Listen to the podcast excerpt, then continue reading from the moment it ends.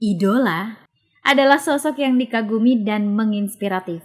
Gue rasa hampir semua anak setuju ya kalau ibu, mama, mami, umi, bunda adalah sosok yang bisa diidolakan. Ibu adalah madrasah pertama anak-anaknya.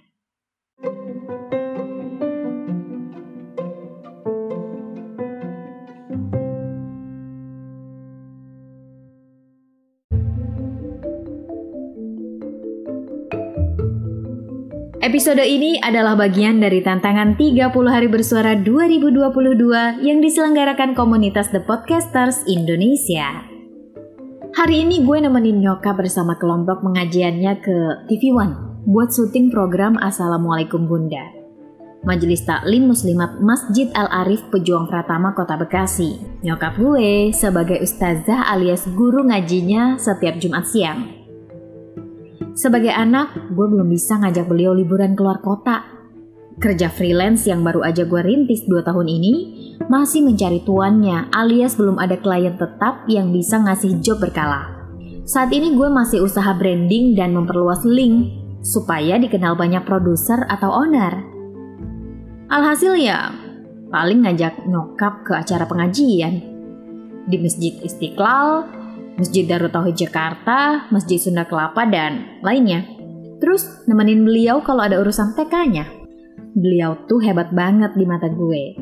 Usia 65 tahun, udah bisa financial freedom. Hidup sehari-hari nggak tergantung sama anaknya. Makan dari hasil dia ngajar setiap harinya. Bahkan dia tuh sengaja menambah waktu mengajar TPA di sore hari supaya bisa dapet jajan setiap bulannya tabungan dari warisan orang tuanya disimpan buat naik haji. Gue jadi mikir, masa nyokap gue bisa, gue belum bisa? Harus kerja keras lagi nih buat menghidupi diri gue sendiri sebelum bahagiain orang lain.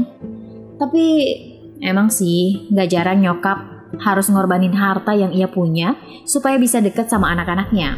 Misalnya anaknya udah nikah, tapi hidup masih butuh pertolongan orang tua Entah itu buat modal usaha, menghidupi keseharian anaknya yang masih nganggur. Ada juga beberapa anak yang sukses karirnya sih. Kehadiran anak cuma lewat video call. Nggak sempat tuh silaturahmi, tatap muka ketemu orang tuanya, karena rumahnya jauh atau lokasi kerja di luar kota. Ngirim duit sih lancar tiap bulan, tapi kadang orang tua juga butuh sosok anak yang hadir di hadapan mereka. Sebagai anak, berharap yang terbaik buat orang tuanya, tanpa kita cari tahu, orang tua juga punya keinginan yang sama dalam hatinya. Cara pandang dan pengalaman hidup terkadang ngebuat nggak ketemu titik tengah.